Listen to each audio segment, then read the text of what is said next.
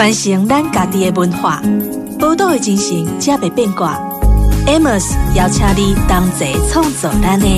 宝岛新故乡。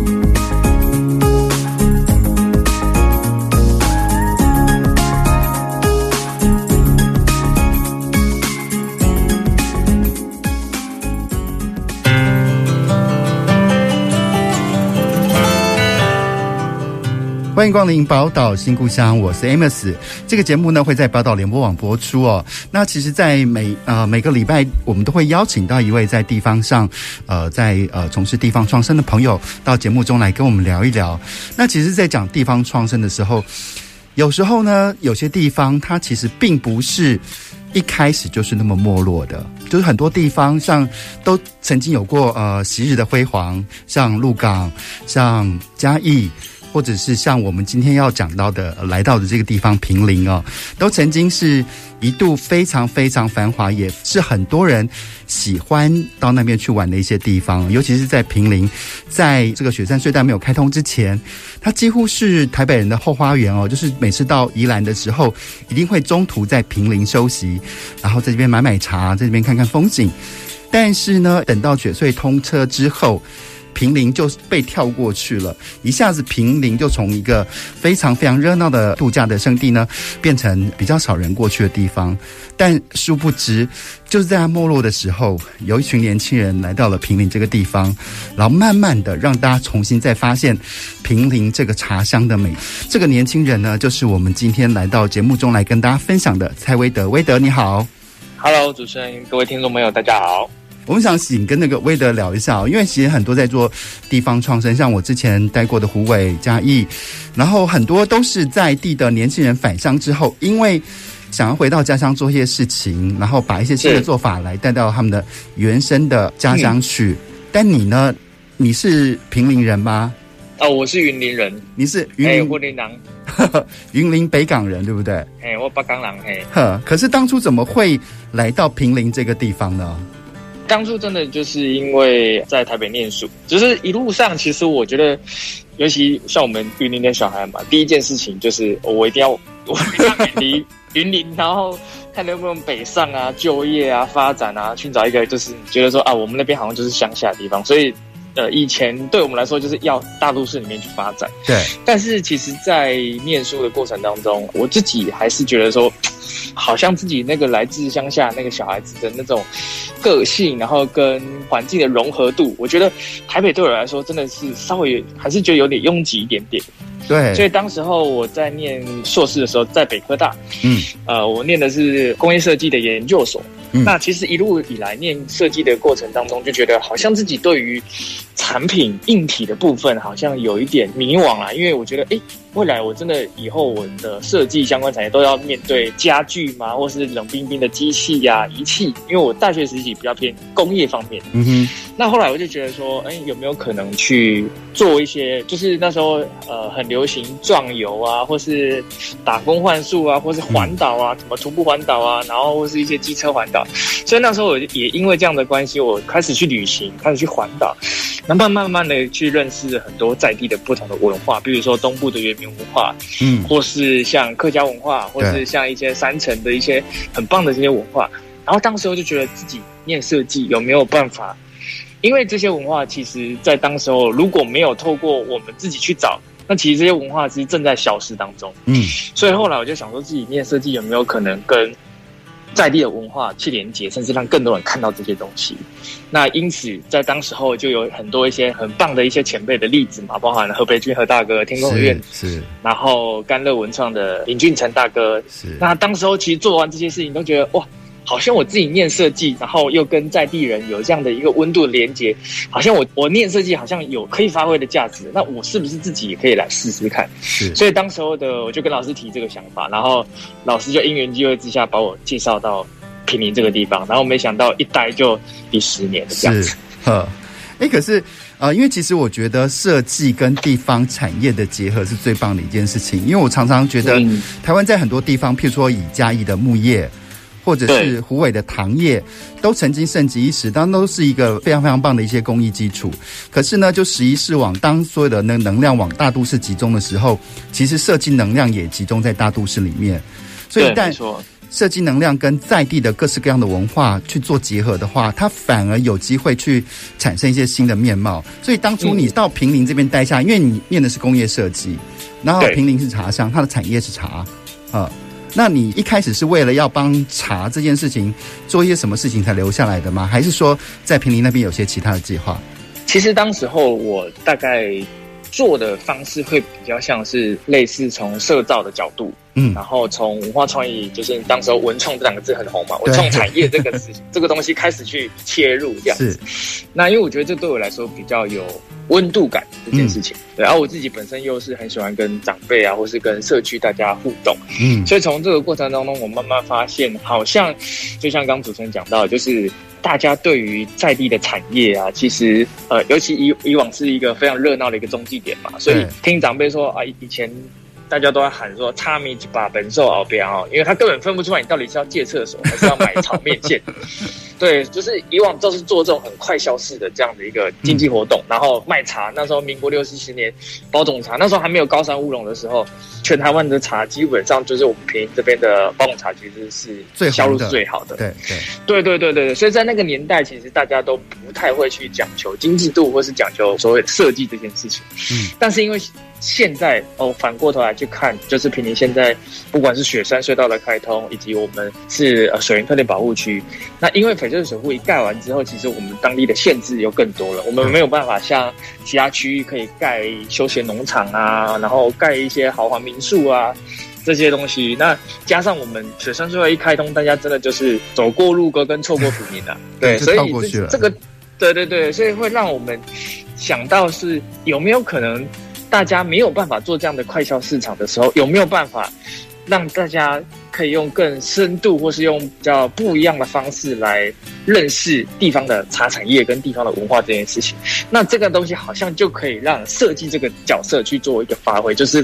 如何把它的价值跟把它的内涵内容，透过我们所谓的脉络或是设计思考、服务设计的方式去做一些加值或改造。那这个就是当时候我。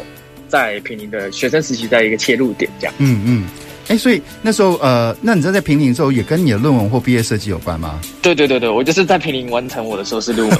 然后当时候就是我们就有挑几家店家，然后做一些服务流程的改造嘛，然后也有做一些呃包装上面的一些改造。嗯、那因为我在想说，如果这些改造其实如果只是否一次的论文，然后作业做完了就没有了，其实是有点可惜的。嗯，所以后来才觉得，那有没有可能再继续把我们想象的东西继续完成？所以才留在那边创业这样子。嗯，嗯，可是那个一开始在做这些产品改造的时候，应该也会想到说，虽然那个呃产品的包装变好了，但是消费者从哪里来呢？因为那时候平林遭遇到的最大的问题是，人家就跳过去嘛。这是跟跟你在创办这个金瓜三号这个品牌会有关吗？呃，有，所以一开始其实我们其实不会，不是从产品的包装改造去切入，嗯、我们反而是从如何去把在地的更多文化特色去挖掘。那只有靠我一个人挖，其实是有点，我不可能这么厉害嘛。所以当时候我们就。开放了很多，在地方上有很多像是打工换宿啦，嗯、或是青年驻村、青年下乡，或是艺术家驻村的这样的一个行动。嗯，那当时候在二零一四到二零一五六年的左右，大概换了大概有大概差不多七八百位的青年朋友，然后不管是来这边。用劳力幻术，或是用技艺，或是用这些艺术的方式彩绘墙面啊，那我觉得慢慢开始造成了一些社区的扰动。嗯，啊，刚好我觉得，因为也是我们年轻人有一个共同的语言嘛，我们就会常拍一些很很美美的照片啊，然后。哎，如果你想要有有人常说，就是出走就是为了寻找人生的方向嘛。对，那平林就是一个非常适合大家出走。如果你人生迷惘的时候，欢迎大家来平林出走，然后找寻你自己人生下一个阶段的一个方向。对，那这件事情好像就跟平林的自然环境啊、生态啊，然后包含这边人文，好像又做了一些连接。嗯、那我们在过程当中也开始去把这些东西记录下来、盘点下来，哪些东西是最吸引人的，哪些东西是可以去做。未来的发展的，然后慢慢慢的，我们从这样子一个换宿换工，然后也解决了一些跟在地长辈，比如说劳动力的不足，嗯，或是一些比较比如说老人陪伴的这个问题跟议题，然后慢慢慢慢的，我们在开始好像对在地有一个角色存在啦。因为当时候其实这些长辈们都很怕说，这些年轻人来到底要来我的茶园干嘛？不要来破坏我的东西，会不会那个菜踩坏啊？而且采茶工是一个很细致的工诶，我听说采茶工一天的薪资非常非常高，高达两三千块啊。对对对，当然我们会分阶段，比如说你第一次来，你当然就是去除草而已，就是除草工而已，你还不能够当采茶工。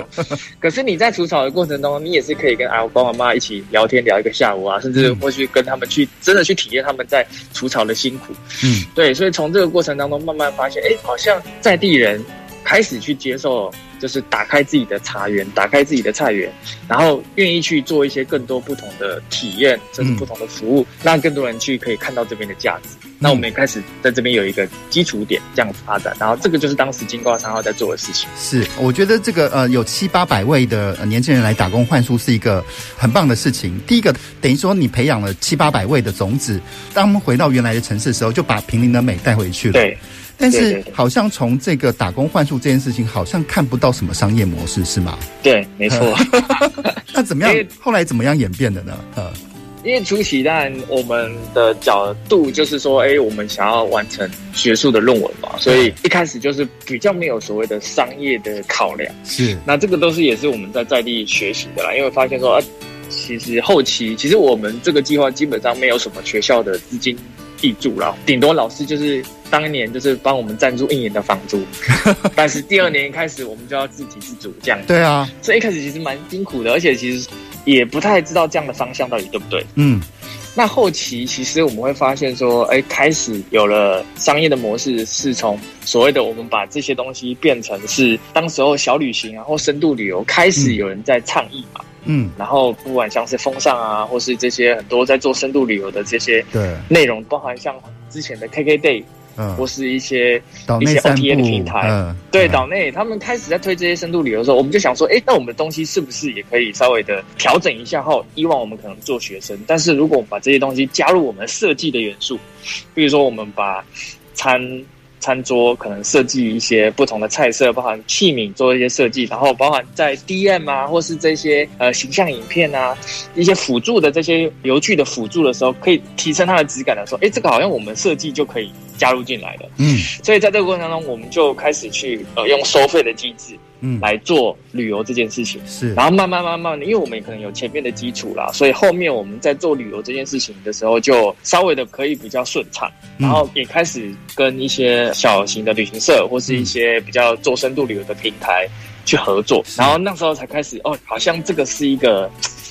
呃一个生意进来有点含金量的事情哈。对对对对对对，然后开始培养了这样子啊、呃，怎么样去做商业模式的这样的运作？当然，其实还有很多地方还在学习这样子。是，哎，可是我很好奇哦，就当你们开始选择这个呃深度旅行的时候，我觉得最难的一件事情是你们的定价策略。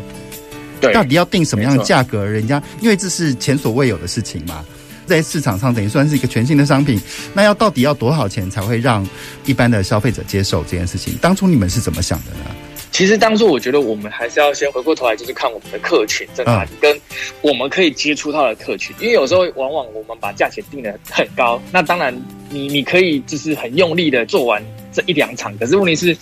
如果做完这一两场，结果你的实际上的利润没有到那么高，毕竟你花了那么多。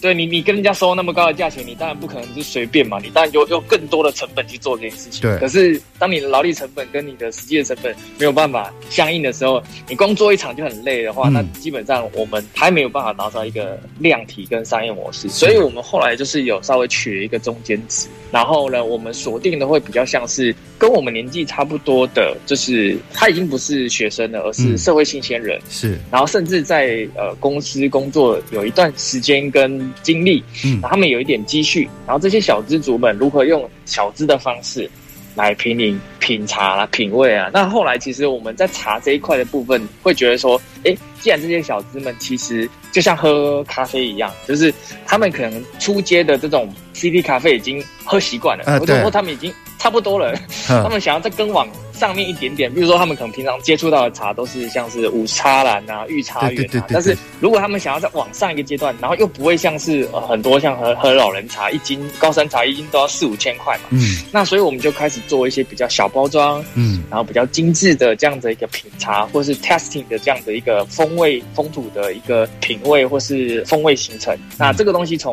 吃。然后到喝，到可能茶园，就是我们说从茶园到茶桌这样的一个品味或是生态旅游的方式，我觉得是让对于目前的小资族其实都还算是比较有兴趣的。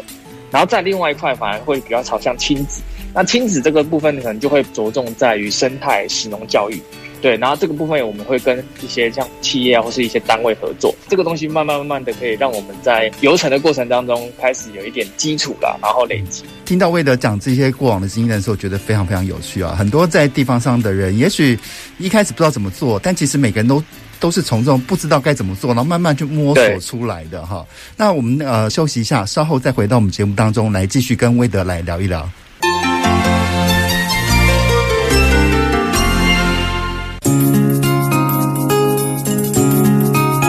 传承咱家己的文化，宝岛的精神才袂变卦。Amos 邀请你同齐创作咱的宝岛新故乡。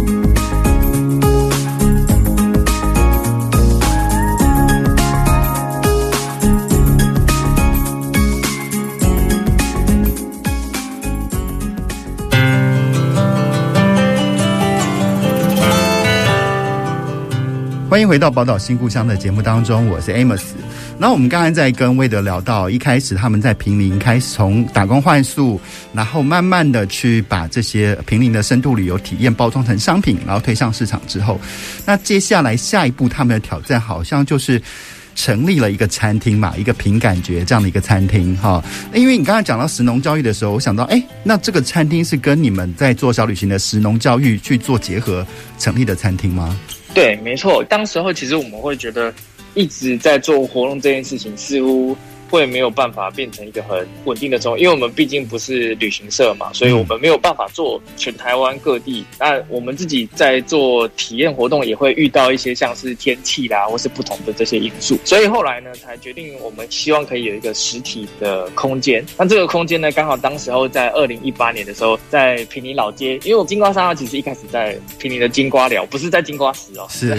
平宁的金瓜寮的一个小社区，它是比较偏山上。啊，那我们后来在平林。老街这边看到一栋年久失修的老屋倒塌了，嗯，然后后来我们才决定说，嗯，因为以往大家来金瓜沙号可能都会有一些交通啊，或是一些就是因为我们这边大车上不上来，对，所以都会有一些限制。那有没有可能我们就是在平林的街区，而且就是在国道五号？跟雪穗就是下降到那个地方的那个，就是一个呃坪林的中心点，然后开始去做这样一个店面，然后后来就成立了这样的一个餐厅。那这个餐厅呢，基本上就是我们希望说，我们一楼就是做一些食农的一些体验跟一些展售的空间。那我们也是希望说，哎，大家来平林其实不只是玩，我们。回到家里面的时候，或是我们把这些产品设计出来之后，其实他可以不用说，你不一定一定要来便宜才会接触到我们。他可能今天体验完，把这个东西买回去之后，share 给他身边的朋友，诶，大家就可以从网络上面去订购，去支持在地小农的这些，不管是有机茶、友善茶，或是这些茶的这些周边的甜点，或是茶糖啊，或是我们茶月饼啊等等这些什么东西，都可以在我们一楼。去做一个展售跟通路，嗯、那二楼的部分我们就是提供座位区，嗯、然后让大家可以在这边简单的休憩啊，然后像逛平林老街逛累了，就可以在这个地方享受下午茶，或是我们提供简餐的形式，让大家可以在这个空间里面凭着感觉去感受平林这个地方。这样是，哎，那个凭感觉，大概空间大概多少平数啊？其实也不大，就是我们大概上下加起来大概四十几平啊。我不知道你在当初经营的时候啊，你你就会发觉经营一个实体空间，它其实没有那么容易。如果说要供餐的话，它其实会牵涉到，譬如说食材的采购，然后食材采购又联动到是你的耗损，这个食材的耗损又联动到其实你每天来的那个客人的预估量到底准不准确？好，当初你们我不知道你怎么样去克服这些漫长的过程，因为我觉得这是开餐厅的人每个人都会碰到很痛苦的事情。是哈，坦白说，我们也还在克服中。对，因为其实经营一家实体的店面真的是，就像主持人说，真的不容易啦。因为我们我们毕竟不是要做连锁的那种，饮料店或什么的，所以我们很多东西都会是因为季节或是因为大家的人的状况，然后跟在地的这些食材的供给，会真的会会不太一样这样子。对，所以这个就是在地小农困难的。在地小农要跟在地小农是很多人在做这个呃一些比较希望有有想法的有态度的餐厅的一些希望，但是其实在地小农它背后代表什么？代表第一个季节性，第二产量不稳定，它的变数非常非常多，就跟我们在城市里面跟餐厅连接到既有的这些餐饮菜餐的采购系统是很不一样的，对，系统不一样，完全不一样。所以当初都是完全是跟平林在地的小农合作嘛。现在不会完全是，就等于是说，我们跟全国只要有友善的这些食材，或是我们觉得不错的这些，比如说一些酱油啊，或是一些好的健康的油，那我们其实都会去合作。因为平林其实物产的话比较少，除了茶之外的话，其实蔬果类跟这些产品其实比较少，所以我们大部分都是也会跟在地的食材或是在地的这些小农们去合作。那也会跟新北市，因为我们新北其实也有很棒的一些在地的一些小农农业，对对，然后我们也试着去接触。但其实如果我觉得啦，就是虽然说物产或是一些食材会比较不稳定，嗯、可是呃，我觉得我们可以做的是，就是把不稳定变成特色这件事情。嗯、对，像我们限定的感觉了，哈。对对对，像我们店里面有一个蛋糕叫做梅干菜的重乳酪蛋糕。好神奇的东西，就是我一开始就觉得说，我不要让大家觉得好像我们凭感觉就是一定会有茶蛋糕，就没错，我们有茶蛋糕，可是我就是要给你一个就是冲突美食，而且这个美食呢，基本上在之前呢只有某一个季节才会有，嗯，对，那很多人就是为了。后来就是哎，因为当时候就想说，刚好我在街上走，然后发现哎，阿嬷晒了一排的梅干菜，因为他们以前这边都会种菜嘛，然后常年菜放久了之后，他们就会过年完后就就会把它腌制起来，就是像客家人做那种酸菜啊，或是泡菜这样。然后我想说，哎，这个东西有没有可能来跟甜点东去做结合？然后后来发现，哎，它跟乳酪这件事情其实蛮搭的。然后很多长辈吃完之后就哇。会想到小时候吃那个古早味咸蛋糕的感觉，还问我说：“阿德，你要不要下次加个肉松这样？” 对，嗯。但是很多人一开始听到梅干菜这种，我会觉得，哎、欸，这个东西好新奇，甚至有人不敢吃。可是我当我一说，哎、欸，这是我们现在的招牌哦，而且是用平林在地的阿嬷的手工的梅干菜。嗯，哦，所以这时候大家有兴趣，然后开始去接触，那我觉得这个反而会变成是一个特色或是一个特点，然后变成是大家一个记忆点。那、嗯、我们也从这个方式慢慢的去做更多的延伸跟经营，这样子。嗯、那在这个呃凭感觉里面，除了餐点的供应之外，你还会在这里面办一些什么样的活动吗？基本上的话，我们。本来就有在做一些像是流程啊，或是这些手做的 DIY，嗯。然后像之前我们也在餐厅里面就是有做一些像自己的茶珍珠啦，嗯，然后或是像做铜锅烧，嗯，对，那这个东西都是让客人就是觉得说，哎，可以在吃饭前可以做一些 DIY 的体验之后，然后甚至呢，我们之前也有在平林在四五月的时候，其实是萤火虫的旺季哦，对，那我们会在。餐厅里面去做一些生态的解说，然后在吃完餐之后，再带他们到萤火虫的一些栖地去做一些观赏。那其实后期我们也会在这边也会办一些课程跟会议，然后我们希望说透过这个空间可以去连接地方的这些不管是年轻人也好，或是小农跟长辈的一些资源，然后让外面的人可以去看到这个地方这样。嗯。不过啊，讲到平林最重要的产业还是茶产业嘛，所以对，你也看到，除了你创办空间开餐厅之外，还有伴手礼的品牌来点茶，还有像什么新茶世代，哦，还有像你们背后，我想也是因为你们开始开发了这些接触这些品牌，所以也就顺理成章成立了所谓的企划团队三号整合设计有限公司嘛。对对，应该它的发展步骤是这样的。那对于这个平林的茶，就是包括像是茶的品牌的思考，你们做哪些思考呢？好，其实对于茶的品牌这件事情呢，当然，因为我觉得我们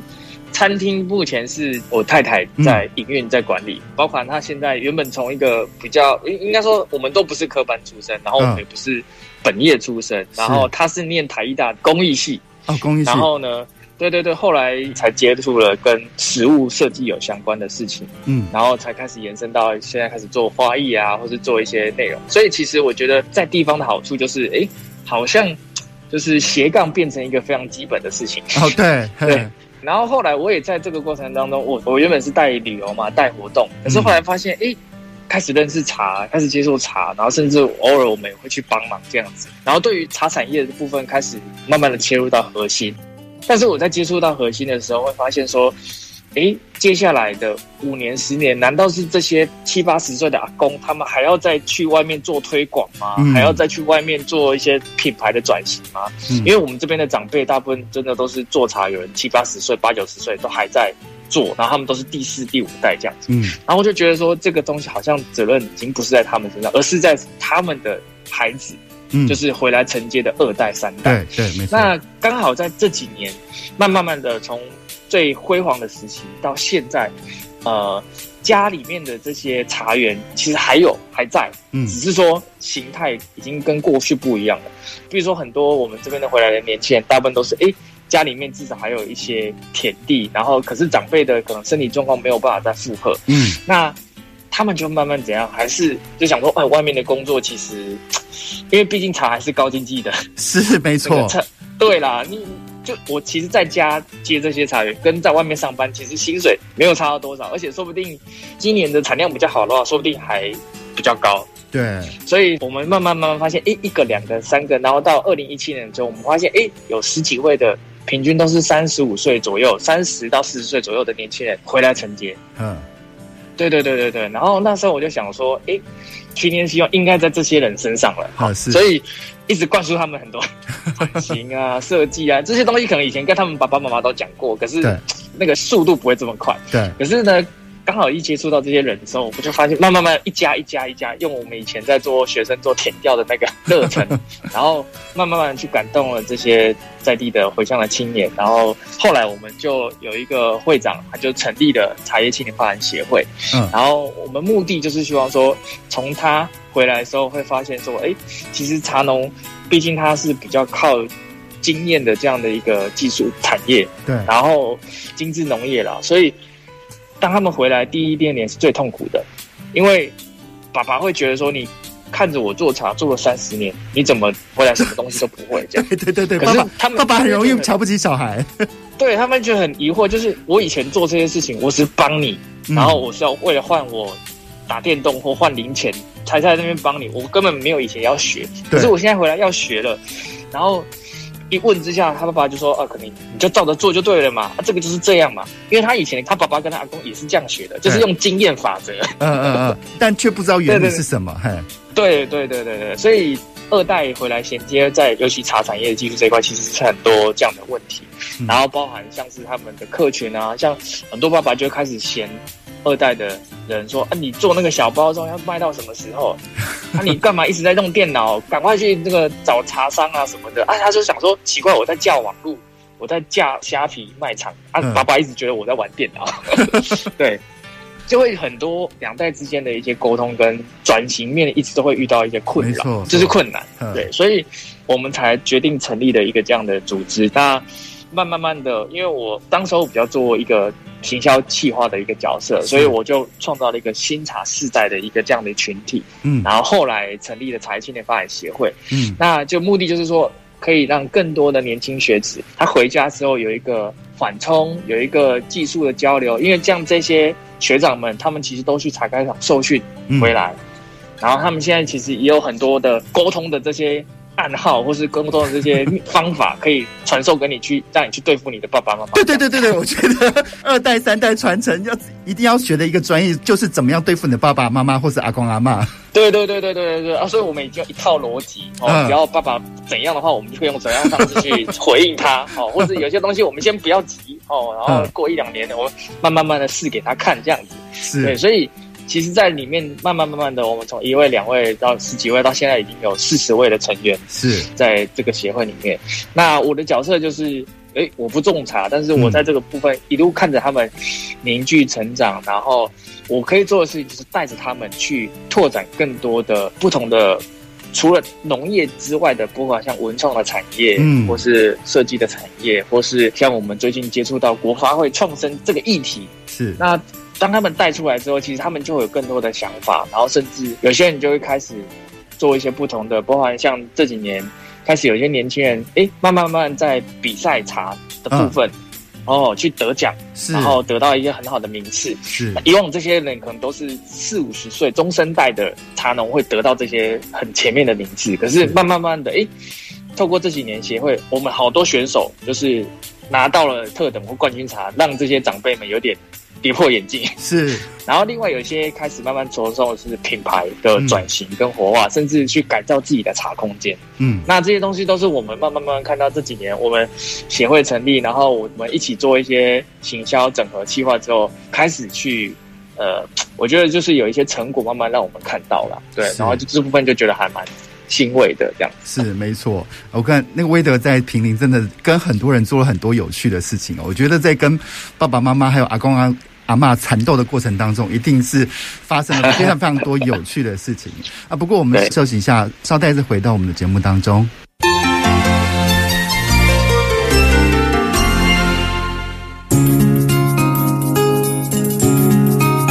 传承咱家己的文化，宝岛的精神，才袂变卦。Amos 邀请你同齐创造咱的宝岛新故乡。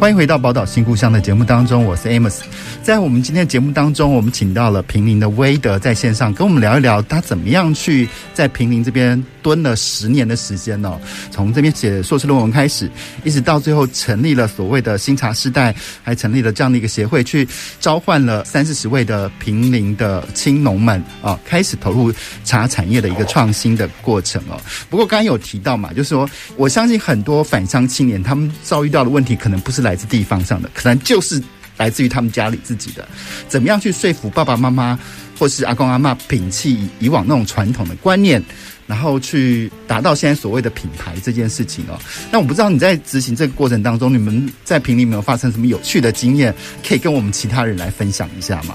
好啊，我觉得可以先从我自己部分开始讲，嗯、就是呃，如果我自己在跟长辈接触的话，当然我们一开始说要去阿妈家里面就是打工啊，这件事情可能阿妈一开始就会。马上第一件事情就会拒绝我们，嗯，可是呢，这时候在地方上，呃，脸皮一定要厚，或是 你不能够因为阿妈的一个拒绝，然后就直接放弃。所以对我来说，我就会说，哎，阿妈，如果你觉得茶园太危险，那隔壁的菜园可不可以？嗯，就是慢慢的，我们先试探到他的底线，就是试探他的极大值。能能淘金棍，对对对对，能淘金棍，对对对，然后再开始往后缩一点点，嗯，然后慢慢缩缩缩到他可以接受的范围，哎。这个就是我们的突破点，嗯、所以呢，比如说哈，他觉得菜园 OK，好，我们隔天就载了很多学生来这边采菜，帮他整理菜园。然后这时候呢，你还要跟学生说，你看阿妈菜种的多漂亮，然后哇，就是很多这些可爱的弟弟妹妹们、学生们就说阿妈，哦，你那家搞，哦，那家水啊，这位凶啊什么的，哇，阿妈开始就是龙心大悦。然后大家一有成就感的时候呢，基本上就是后面的事情就很顺。然后我再。隔一个礼拜，我突然接到三四个阿妈电话打来说：“哎、欸，阿德，阿基礼拜给我大学生不？就是 他们开始也觉得大学生好用了。哈，对对对对对，就是他们在他们农村社会，我觉得可爱的事情就是，你好的东西，或是你就是有效果的东西，它其实传递的速度比赖还快。对，嗯、那包含像是我们后期，就是为什么我们在做导览的时候，慢慢开始让这些年轻人们。二代回来青年也开始做一些导览的活动，甚至如何去介绍自己的家乡。那有时候呢，我可能在介绍的时候呢，介绍的过程，或是他们在有些可能，呃，年轻人刚回来带导览会比较生涩一点点。对。然后这时候呢，我就要开始到一个阶段的时候，就说：“哎，那这边你看那个年轻人回来很棒。”然后但是呢，我们今天邀请到一位大师级人物到了现场，嗯、然后掌声欢迎的时候，就是他就把他爸爸 Q 出来，然后他这时候他爸爸也还不知道。啊，来，你看大师级，然后请他来示范一次，就是正确的动作这样子。嗯，然后呢，哇，大师级一示范完之后，全场拍手，然后拍手完之后，然后顺便跟爸爸说，哦，哎，丁亚金这样赞呢，哦，那个，哦，那摩干灯什么什么。然后这时候爸爸就嘴角就开始有点上扬，说啊，哎磨啥？哎呦，还需要努力啦，还是那个咋咋婚你啊？可是自己心里面就觉得怎样？暗爽，其实就是看到儿子怎样有被大家认同。有被大家肯定这件事情，所以我觉得很多时候我们都会需要一点点的一些小成功，或是因为你跟长辈讲很多理论型的或是概念型的东西，然后常会发生一些冲撞。对对对，所以我觉得都是透过一些呃，像刚刚所说的，哎，极端值，然后去测试完之后，然后开始用一些小尝试、小成功，让他们看到这些小成果之后，慢慢慢一步一步让他们认同。那我相信他们就会愿意。他们其实不是要阻止你，而是他们对于没有遇过的事情会比较未知的事情会比较抗害怕，或是对，对比较抗拒。对，但是他们看到了这样的一个成远景或成果之后，其实他们都会蛮愿意接受，甚至到后来很多都是真的是在后面。支持相挺，到现在可能我去那个茶园的时候，他本来要找爸爸，他就说买买买，你买个锤花，我全部茶园已经都放给那个儿子处理了哦，你去找他就好了。然后我觉得，哎、欸，这个对我来说，哎、欸，好像又见证到一个世代承接的一个过程，然后也慢慢开始，年轻人也可以更放手的去做。对的事情，或是他们觉得对于家乡好的事情，这样。对，其实世代交替不是那件那么容易的事情，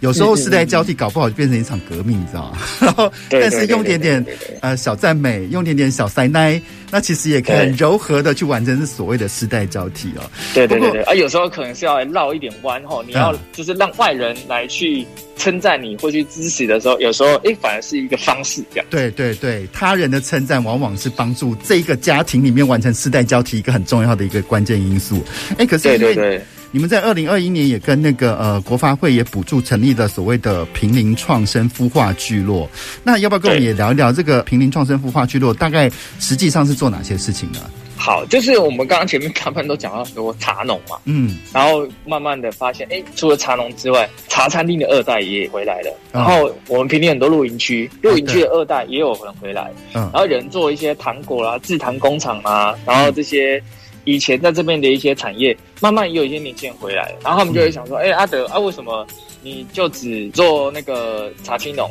哎，我们这边也很需要啊，或者什么？然后我想说，哎，好像大家。有了这个意识，然后甚至有想要串联的意愿，嗯、那我们当时候呢，刚好国发会有一个就是创生培力的一个工作上的一个计划，嗯，所以呢，我们就决定就是大家一起共同的去提出说，哎，我们大家这几个青年组织，因为有些人他们可能专业在于做。文化教育，有些人在于做像我们协茶青协会，就是做产业面的。嗯，那有些人是比较着重在于生态议题的永续这件议题。嗯，那大家有没有可能透过不同的专业，然后去解决地方共同的问题这件事情？嗯，所以呢，我们就成立了一个这样的一个工作站的一个平台，然后让大家呢可以在里面透过就是 co-work，然后跟一些不同议题的倡议。然后大家也可以透过这个过程当中彼此去，比如说，哎，最近这个生意是不是你也不好，我也不好？那到底这个问题点在哪里？可以把这些东西可以去做一个 share，然后资源的共享，对，然后慢慢慢慢的，我们希望未来可以平林可以达到一个永续的产业经济，然后让。这个地方可以越来越好，甚至有越来越多年轻人愿意投来到这个产业，这样子是。哎，可是你在做这个十年当中哦，难道没有那个曾经艰困到，譬如说像资金断裂啊，或者说想要推动的事情一直推动不起来，而想要有放弃的那个那个时刻吗？你有碰过这么严峻的状况吗？其实一直都有啊，没有，一直都在危机当中就对了。有有有，一直都很严峻。然后，其实，在这个过程当中，我觉得每一个阶段都有不同的问题跟挫折啦。像一开始，我们可能会遇到的，就是，哎，怎么样去寻找方向？因为在地的议题很多，然后你会觉得，哎，我到底可以解决什么东西，或是我不能解决什么东西？一开始可能当然就是很贪心，我什么东西都要去处理、去解决。可是后来发现，哇，当然会遇到很多的挫折，因为你真的不是一个，你也不是地方的官员，你也不是什么里长。嗯所以你的能力到哪里，或是你你在角色可以做什么事情的时候，其实一开始当然会有一些就是心理上面的一些挫折。然后我相信这个东西很多都是像回乡青年，他们一开始可能有一些很多的抱负跟理想，没错。但是你在你遇到一些很实际面的东西之后，哇，第一阶段可能你过不去，你可能就转行或转或者离开地方的这样子。对对对对。那后来其实慢慢开始好险，就是我们开始有找到一些方法，或是找到一些机会点。然后呢，开始有了商业模式这件事情。然后当然，商业模式你又有一个问题，就是说怎么样去做，比如说商业的营运，然后资金的周转。嗯，对。然后像一开始，当然就是我觉得我算比较幸运一点点，是因为我爸妈刚好都是公务人员的体系，所以我比较没有真的实际面上，就是说我还要再赚钱回家。嗯，对对对对对对，所以我也很感谢他们，所以他们可以让我有一个机会。虽然说我爸一开始一直都。不知道我在干嘛，觉 得我念完一个硕士，结果结果每个月甚至每半年打电话回去，就是在说，哎、欸，爸，那个我这个月哈可能还需要一点，因为我我那时候又不肯跟银行借钱嘛，所以当然都是可能就是第一个都是往家里，当然没有金额没有很大，只是说哎呦我真的会周转不灵的时候，真的很感谢那时候家人的支持，嗯，然后到后来。开始接触了像是一些计划，嗯，然后一些公部门的单位，然后开始有一些就像是青年返乡的一些补助啦，嗯，或是提一些企划案啊，那才有慢慢开始有了营运的这样的一个基本的资金，嗯，然后也慢慢开始走了一些商业的模式，包含卖的产品周边。那我觉得开始有营运之后，你开始就是要有员工嘛，因为你不可能做这些事情。那有员工呢，又是一个。哦，那是一个挑战，因为当你自己一个人的时候，只要养活自己就好了。可是当你有员工的时候，你就必须对他负责。好，而且不止不只是负责一个月两个月，你要负责想说，万一要是你这个呃失败的话，那他的人生会不会因你而受到什么影响？你会觉得很多很多恐怖的想法就跑出来了。对对对对对，所以就是我也听到前面说，哎，真的没有人是第一天。刚生下来就懂得怎么当老板的，所以我觉得我们在这个过程当中也是错中学，然后去从失败当中一直去学经验。那我我觉得我们地方回来的年轻人真的是需要勇气，可是那个勇气不是说我不是梁静茹横冲直撞，对，我不是就是哎呀什么东西我就是拼下去，而是你有那个勇气去面对挫折跟失败之后，你还有那个勇气去。站起来，还有那个勇气说啊，那那没关系，这一次不对，我们下次再改这样子。嗯、那我觉得，在这个过程当中，尤其在地方上，你的资源也不会像城市那么充沛。对，所以再一个点就是，它不会马上有成果。嗯，这件事情还有时间去交换的，对，要需要时间去交换的。嗯。相对于就是在城市里面很快的这些步骤，比如说新创产业啊，动辄就是一年就是可能几百万的投资，我隔年就要有几千万的这些营业额。嗯，对。那我觉得这些东西都是在地方的好，然后但是也是弱势，但是也怎么样把这也是一个好处。嗯，那我觉得在这个过程当中，我学习到了就是如何去更认识自己吧，因为我觉得我们自己还在摸索到底。怎样的工作形态，或是怎样的一个商业运营的模式，是适合自己的步调，也适合地方的步调。然后重点是又可以让自己在这边好好的生活。嗯、我觉得这个是，也是呃未来可以期许，然后也是我们一直在把这些挫折想办法让它去变成是我们前进的动力这件事情。是。然后未来啊，因为你也在做那个神农教育嘛，那你又是你又是云林人，你知道云林就是我看到的云林就是一个非常非常富饶的地方，所以缺滩最好的食材都长在那里了。对，有没有有没有想到再回云林做一些什么，或者是以后云林跟平林之间来一个双林合作之类的？其实一直都有在跟云林的团队，或是像玉鼎新啊，嗯、或是一些很多很棒的团队，都有像是一倩嘛，就是那个三小三小四集，对对对对对，只有我们都有联系啦，甚至都有一直在连接，说怎么透过呃地方的物产，可以让整个地方更好，嗯、甚至做一些更多的传承跟转型。嗯，对，所以这件事情，我觉得在平林学习到的经验，我们也希望说有有一天可以回到。家乡，甚至两边怎么样去做串联，甚至我们怎么样可以把经验稍微用一些不同的方式复制在云林这个地方，那我觉得都是有可能的，然后也是蛮期待的这样。是因为其实你刚才在我们刚才讲到那个所谓农产的东西哦，我就觉得，因为其实，在城市里面，因为有所谓的菜商或所谓的经销商体系，所以你要取得这些东西就变得很容易，但。我就觉得不知道说我们的小农体系未来有没有可能长出像书店？你知道书店有个经销组织叫友善书业，嗯嗯，他们就是帮独立书店来进书，因为独立书店要去跟大的中盘商去拿书的话，其实非常非常难。那我不知道说未来有没有可能，就是当全台湾的小农一起串联起来，像有个友善农业的这样一个中盘商的角色，能把这些呃很棒的蔬菜啊、水果或农产品，然后去输送给。有这样想法的餐厅们这样做结合？嗯嗯嗯嗯，我觉得是有机会啊，甚至台湾各地现在其实也有一些团体正在做这件事情。哦，真的吗？哈，太好了。嗯嗯嗯嗯好，那今天非常非常开心哦，就是威德来到我们节目当中来跟我们聊一下他过往十年的平林经验哦。那其实也大家也从这个威德的这些故事当中可以发现，其实，在地方创生，其实。呃，没有一件事情是那么容易的。从从开始找方向，然后到后来去推动一些地方上的事物，尤其是地方上事物，有可能连接到很多所谓的，因为只要众人之事就是政治嘛，对，跟人的关系，对人的关系，那又是很复杂的一件事情。但是这些东西透过一些某种程度的韧性哦，才慢慢的能够在地方去耕耘下去。如果说还有想要回到地方上去做一些家乡事情的